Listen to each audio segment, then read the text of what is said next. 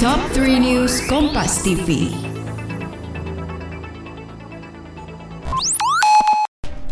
Halo Sobat Kompas TV, saatnya kita update 3 berita terpopuler yang terjadi pada hari ini, Kamis 25 November 2021. Bersama saya Sinta Melina di Top 3 News Kompas TV.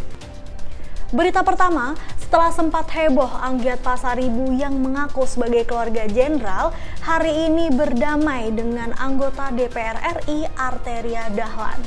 Anggiat menyampaikan permintaan maafnya secara langsung kepada Arteria dan ibunya terkait kasus keributan di Bandara Soekarno-Hatta. Saat bertemu dengan Arteria Dahlan dan ibunya, Anggiat Pasaribu langsung mencium tangan dan memeluk ibu Arteria Dahlan. Sambil terisak, Anggiat menyampaikan permintaan maafnya. Ia mengaku hilaf dan menyatakan bahwa tindakannya tidak bisa dibenarkan untuk alasan apa pun.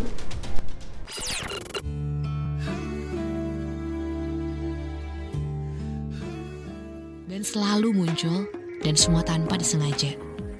Tapi satu hal, gue gak pernah cerita apa pun mengenai masalah yang ada di antara gue dan Arsya. Tapi kenapa Ben? Kenapa dia yang harus muncul di saat sekarang ini? Dengarkan CLBK ketika cinta lama bersemi kembali di podcast Drama Udara Persembahan Motion KG Radio Network by KG Media.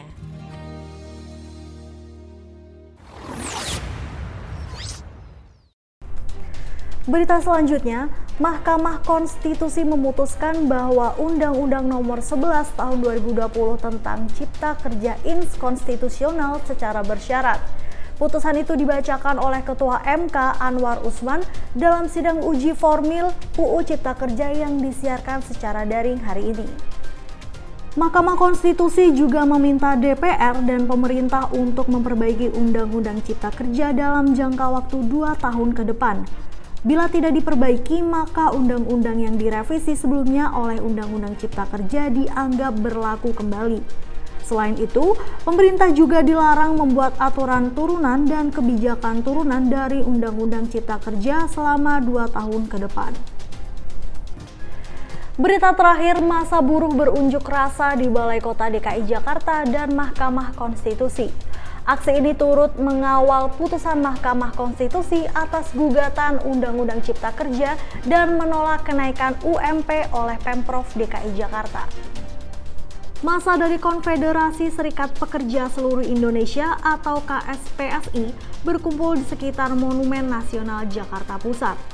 Jelang aksi, kawasan Jalan Medan Merdeka Barat dan sekitarnya dikawal ketat petugas kepolisian.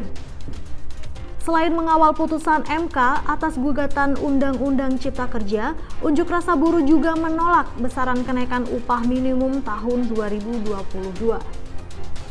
Nah, sahabat Kompas TV, itu dia tiga berita terpopuler yang terjadi pada hari ini. Saya Senam Melenia pamit undur diri dan sampai jumpa.